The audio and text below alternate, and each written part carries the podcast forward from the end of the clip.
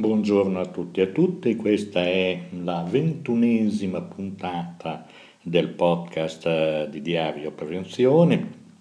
Abbiamo molte notizie, abbiamo saltato una settimana perché nel frattempo abbiamo pubblicato un'importante intervista al dottor Giorgio Di Leone che potete sempre ascoltare qui eh, nella collezione dei podcast e invece veniamo subito al punto di queste settimane in queste settimane le piogge estreme stanno mettendo a dura prova eh, quello che è l'assetto idrogeologico dei, dei sistemi di difesa del suolo e del territorio che è stata fatta in questi anni, ovvero che non è stata fatta. E qui bisogna per davvero anche dissentire da posizioni approssimative facilone come quella del Presidente del Consiglio che dall'Australia trova subito il nemico, lo individua, le regioni come se le regioni fossero tutte uguali o come se le regioni fossero un corpo separato dallo Stato. È questa insipienza culturale e politica politica non, sostanziale, non direi, mentre nella battaglia politica questo signore la sa far bene, sa sempre scaricare su altri eh, le proprie responsabilità, non quelle di adesso, ma quelle dello Stato centrale che in qualche modo lui rappresenta. Uno Stato centrale che nel giro di 30 anni ha fatto qualcosa come tre condoni che hanno voluto dire in poche parole, signori, fate pure, invadete col cemento eh, e quindi eh, tombate i fiumi, costruite sopra i fiumi, costruite sopra eh, nelle zone golenali, fate quello che vi pare. Questo è, è il risultato e diciamo che eh, per essere chiari, per fare un'analisi scientifica, per non cadere nel chiacchiericcio della politica, un'analisi seria esiste già esiste da Italia Nostra, da Lega Ambiente, da tutti i movimenti ambientalisti. Il vero guaio è cominciato negli anni 50 e 60,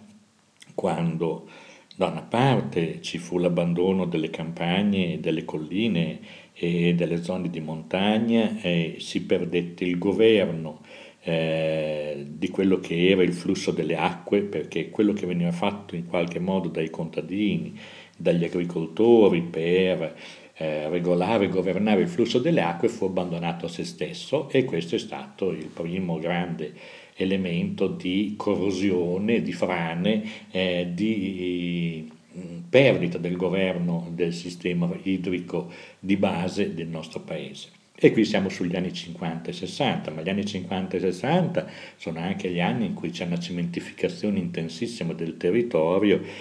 con una invasione di cemento che ha impermeabilizzato i suoli e che ha reso praticamente, ha, rallen- ha tolto via quello che era un filtro di rallentamento delle terre eh, rispetto a, al flusso delle acque.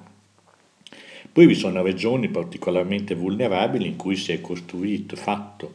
eh, in maniera tale che sono poi alla luce de- del giorno oggi quello che sta avvenendo, quello che pagano i cittadini.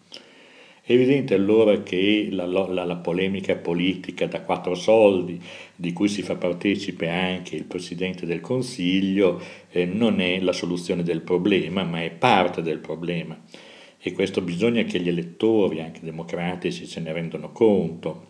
Ci vuole veramente, bisogna veramente cambiare verso, cambiare verso anche quelle sciocchezze che dice il loro benamato Presidente del Consiglio, che con, tra l'altro, che procede tra l'altro con demagogia, con eh,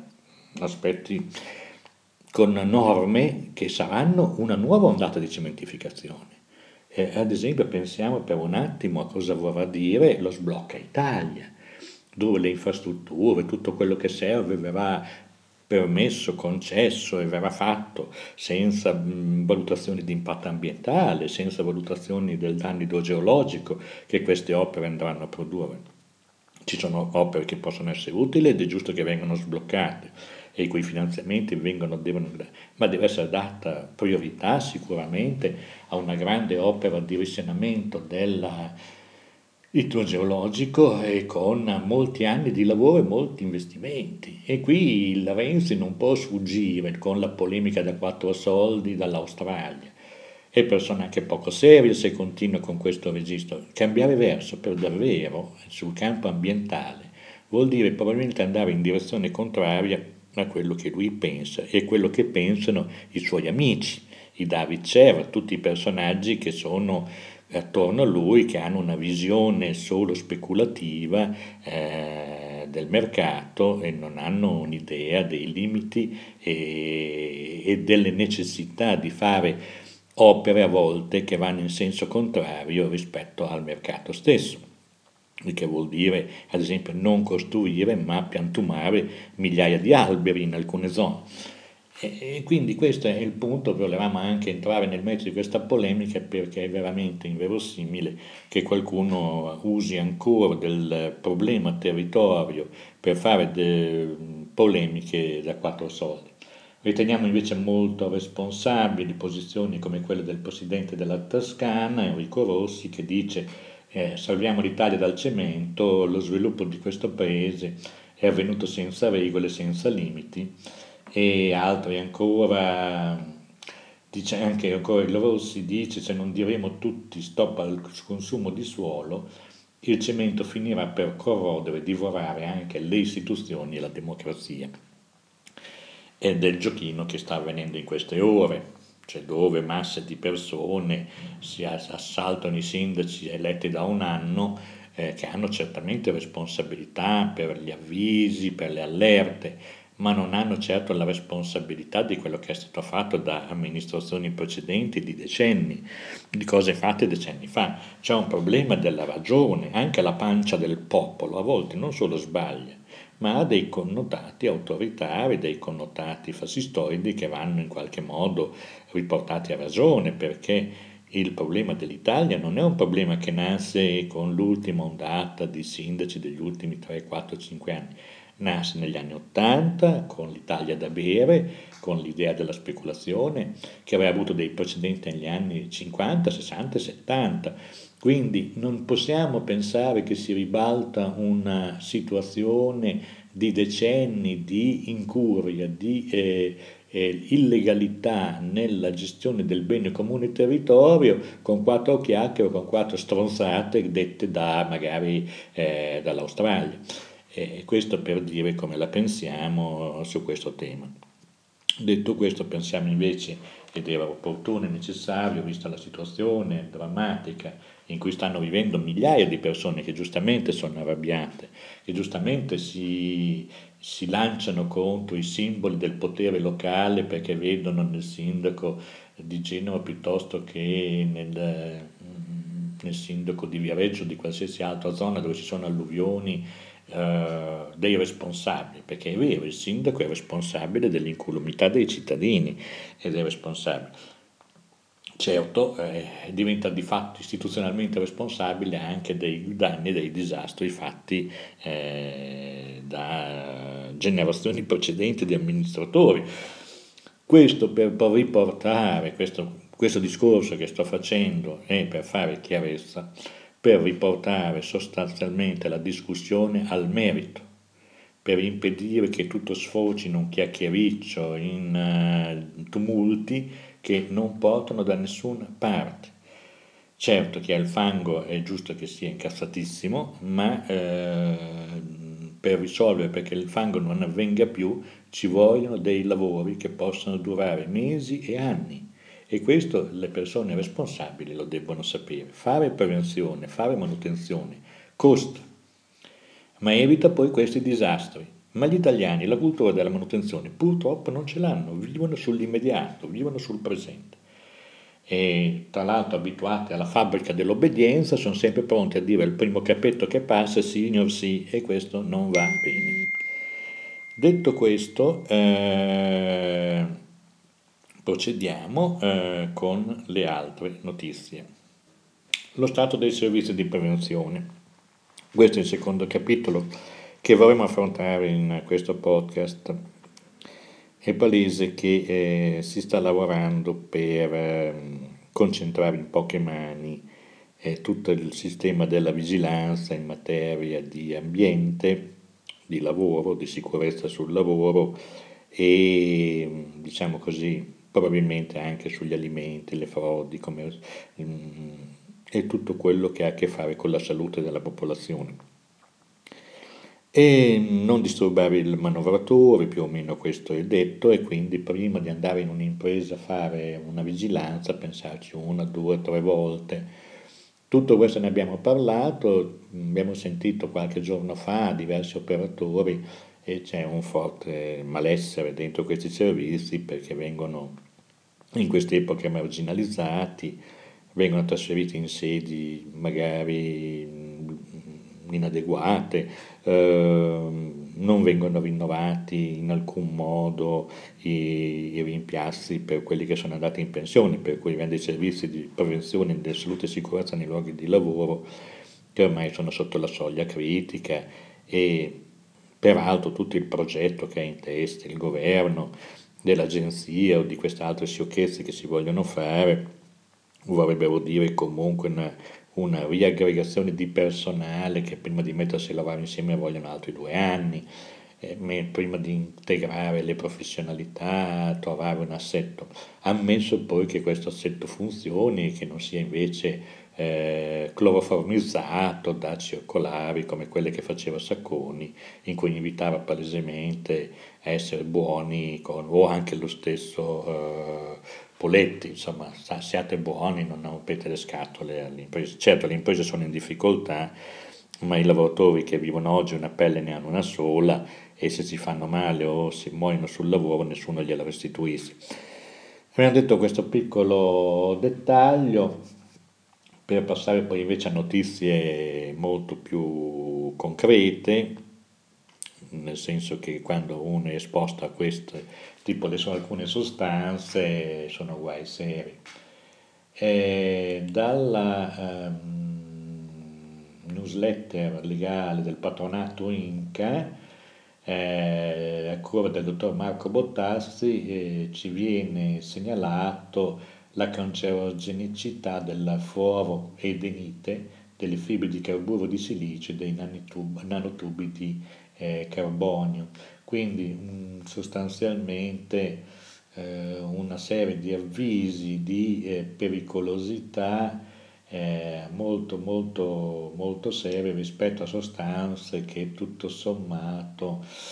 non erano abbastanza mh, mm, sotto i riflettori eh, di chi si occupa di prevenzione, anche perché i nanotubi di carbonio sono fibre, eh, diciamo così, che vengono usati in particolare nelle, ehm, nelle, nelle, nelle, tecnologie micro, cioè nelle nanotecnologie. Diciamo che su tutta questa operazione voi potete leggere interamente l'avviso che è sempre su Diario Prevenzione, questo avviso che riporta la newsletter del link è dello IARC, che è l'Agenzia Internazionale del, dei Tumori, che ha sede a Lione e che è molto autorevole prima di rendere, diciamo, dare eh, evidenza da una sostanza mh, rispetto al rischio di cancerogenosi passano diversi anni, prove e controprove, quindi ogni volta che esce un alert di evidenza, eh, questa è attendibile, è seria, non, non, non sono persone eh, che fanno allarmismo, sono scienziati di grande, di grande qualità. Eh, tra le altre cose vediamo invece un'altra notizia, eh, ehm, una lettera un po' vecchia che c'era sfuggita degli RLS milanesi sul Jobat. È una lettera di ottobre, poi c'è stata rinviata un po' tardi. Eh, il coordinamento degli RLS della sanità milanese mandano una lettera al Ministro del Lavoro Poletti al Ministro della Salute Benetrice Lorenzin eh, sul Job Act, unificazione delle funzioni ispettive e cosa dicono questi rappresentanti dei lavoratori per la, richiesta, per, per la sicurezza. Abbiamo preso dai media che il Ministro Poletti intende presentare un emendamento al Job Act che riguarda l'unificazione delle funzioni di vigilanza oggi di competenza di vari enti per ottenere un risparmio per evitare che nella stessa azienda avvengano numerosi controlli in un arco di tempo limitato. Dice, nella nostra esperienza di rappresentanti dei lavoratori per la sicurezza abbiamo partecipato a progetti di prevenzione dell'AS di Milano e di Regione Lombardia in cui l'aspetto di prevenzione e autoregolamentazione delle aziende era prevalente rispetto al metodo aspettivo sanzionatorio, sperimentando la concreta efficacia di tali impostazioni e peraltro caratteristiche anche delle direttive europee in materia di sicurezza sul lavoro. Esprimiamo dunque preoccupazione per un possibile ritorno al passato rispetto alla prevenzione della sicurezza e tutela della salute nei luoghi di lavoro siamo disponibili a documentare i risultati di miglioramento ottenuti in gran parte nelle strutture in cui siamo presenti. Ci preoccupa inoltre il risparmio prospettato che immaginiamo debba tradursi in una riduzione del personale, le cui risorse oggi sono più, già insufficienti a svolgere quanto previsto dalle stesse leggi. Quando si parla di prevenzione e sicurezza vanno sempre confrontati i costi con quelli sociali conseguenti ad ogni infortunio o malattia professionale. Riguardo alla numerosità dei controlli in una singola azienda, il decreto 8108 già prevede il potenziamento del coordinamento tra gli enti che si dovrebbe unificare. Dal 2008 ad oggi si è iniziato a costruire una rete di coordinamento e nelle regioni in cui questo processo è più avanzato si iniziano a vedere i risultati. Temiamo che i lavoratori e le lavoratrici che noi rappresentiamo nei luoghi di lavoro possano essere danneggiati da questo eventuale emendamento anche per l'impressione di impunità da parte dei datori di lavoro che ne potrebbe derivare, restando a disposizione per una collaborazione per approfondimenti e chiarimenti distinti saluti il coordinamento dell'RLS Sanità Milanese. Eh, ritengo esemplare questo documento perché rappresenta l'esperienza che spesso i ministri dovrebbero ascoltare, il governo dovrebbe ascoltare e voltare verso, verso il peggio eh, c'è sempre tempo, prima di fare delle cavolate e quindi anche il ministro Poletti, che è persona per bene, mm, radicata nel territorio, che sa bene come funzionano le cose, sarebbe bene che desse ascolto a, a questi suggerimenti. Al momento, date tutte le turbulenze, non ci è dato sapere quali saranno gli orientamenti nel Job Act rispetto alla uh, unificazione dei sistemi di vigilanza in un'unica agenzia, Certo è che se viene fatta deve essere fatta con criteri che non eh, scorporino il tema salute dei lavoratori dal, eh, diciamo così, dalle azioni che sono dentro alla, alle azioni più generali eh, del Servizio Sanitario Nazionale. Se avvenisse questo scorporo e la salute dei lavoratori diventasse per legge una variabile dipendente di cui occuparsi solo nei momenti in cui non si è in crisi, potremmo vivere dei, una fase storica molto, molto triste. Una regressione a modelli anni 70, anni 60, quando per l'appunto eh, i lavoratori eh, non erano tutelati. C'erano pochissimi ispettori e le cose sostanzialmente venivano date al buon cuore, venivano lasciate al buon cuore delle imprese. Eh, letta questa lettera abbastanza importante, andiamo a vedere invece notizie abbastanza pesantucce. Eh, segnaliamo tra l'altro la disponibilità eh, delle relazioni, una sintesi delle relazioni svolte al convegno alcol e lavoro tra diritto al lavoro e diritto alla salute. Eh, un convegno molto importante che si è svolto a Bari il 7 di novembre, dove hanno partecipato, un convegno che si è svolto in, diciamo così, in, con un'associazione tra associazioni, cioè tra la, la Società Italiana di Alcologia e la, eh, la Società Nazionale degli Operatori della Prevenzione. Eh, personalmente ho partecipato a questo convegno, mi è parso di rilevantissimo interesse è stato affrontato senza una logica moralistica, chi beve è cattivo, ma cercando di capire le ragioni profonde che generano un incremento della dipendenza, in particolare da alcol e anche da altre sostanze nel mondo del lavoro. E naturalmente voi potete trovare le sintesi delle relazioni eh, sul diario Prevenzione e sul sito della SNOP, eh, sono tutte disponibili e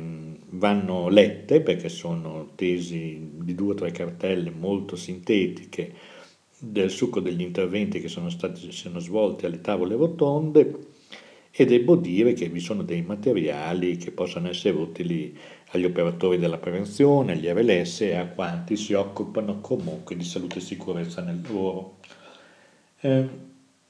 un'altra cosa eh, che è abbastanza importante è una, um, una eh, diciamo un attimo Ecco, una sentenza che può sembrare abbastanza marginale eh, rispetto ai grandi eventi che stanno avvenendo in, in territorio nazionale, ma è una sentenza di un fatto che è avvenuto qualche anno fa, e questa è la sentenza del giudice dottor Roberto Riverso del Tribunale di Ravenna, eh, su un contenzioso promosso da un lavoratore che era stato sequestrato, aveva subito un attentato in terra d'Algeria dove stava lavorando per una grossa azienda cooperativa eh, del Ravennate. E da cosa emerge una, la, la sentenza va letta perché è disponibile su diario prevenzione e cosa emerge da questa sentenza? Che quando un'azienda manda lavoratori all'estero in zone di guerra o di terrorismo, comunque dove si profilano rischi molto consistenti, dovrebbe dotare, oltre che di un addestramento specifico, anche i lavoratori di mezzi di protezione adeguati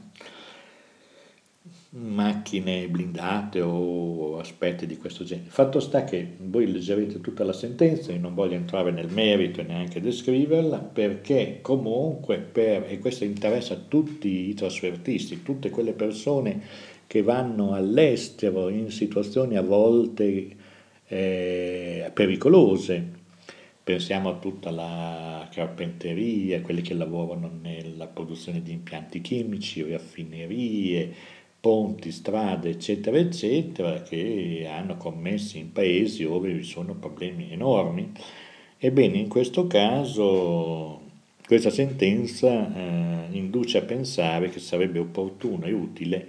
che, facesse, che le imprese assieme ai lavoratori facessero una valutazione dei rischi e predisponessero eh, adeguate misure di sicurezza per la loro incolumità.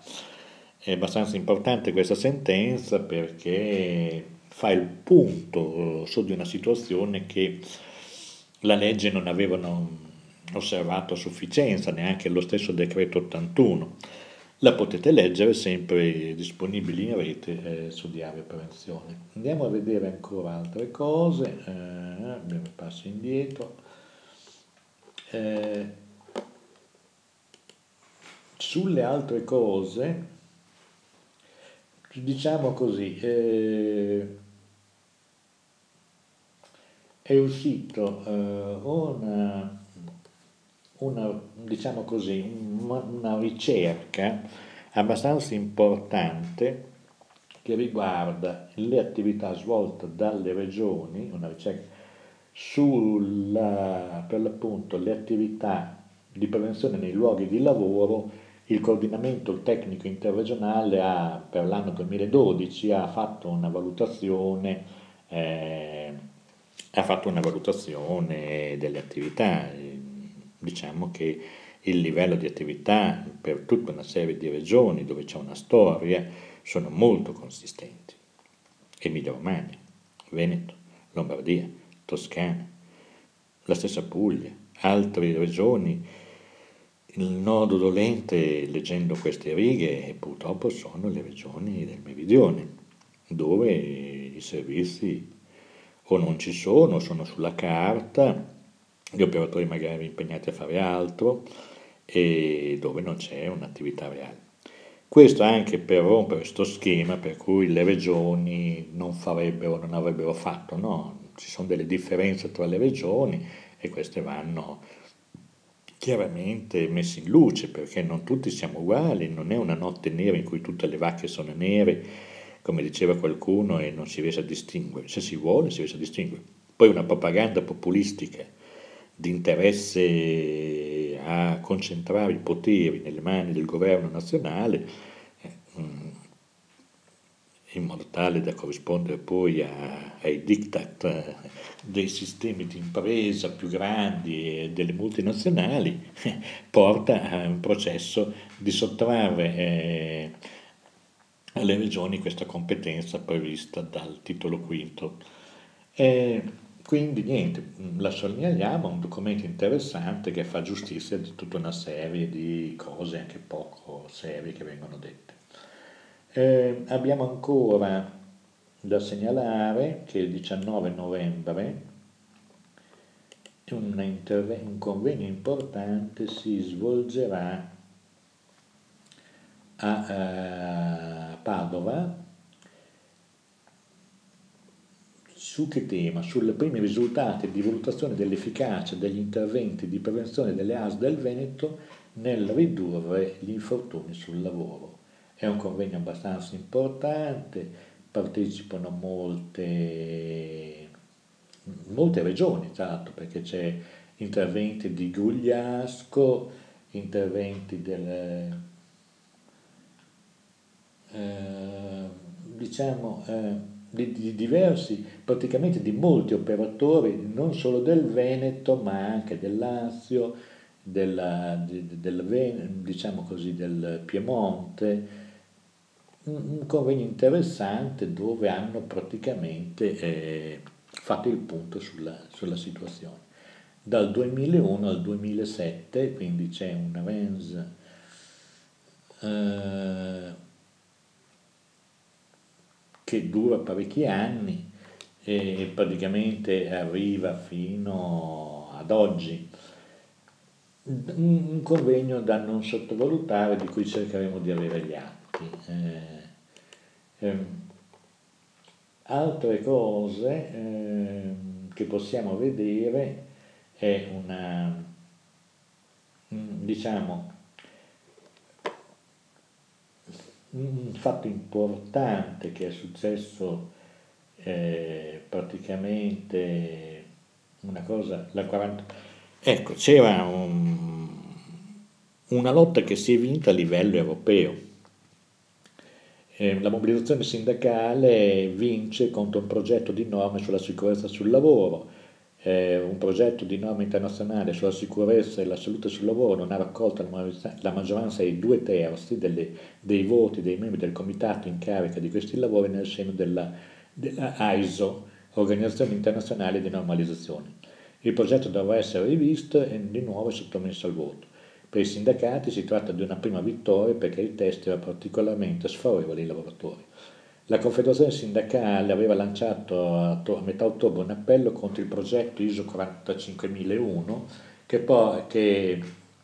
che riguarda i sistemi di gestione salute e sicurezza. E le confederazioni sindacali consideravano che si andasse incontro alle convenzioni della, dell'Organizzazione Internazionale del Lavoro in materia di salute e sicurezza, che, cioè che questo dispositivo di ISO andasse contro eh, le, le, diciamo così, le, direttive, le linee guida di, di, eh, della OILT, dell'Organizzazione Internazionale del Lavoro dell'ONU. Quindi aveva in particolare, eh, aveva, che cosa sostanzialmente?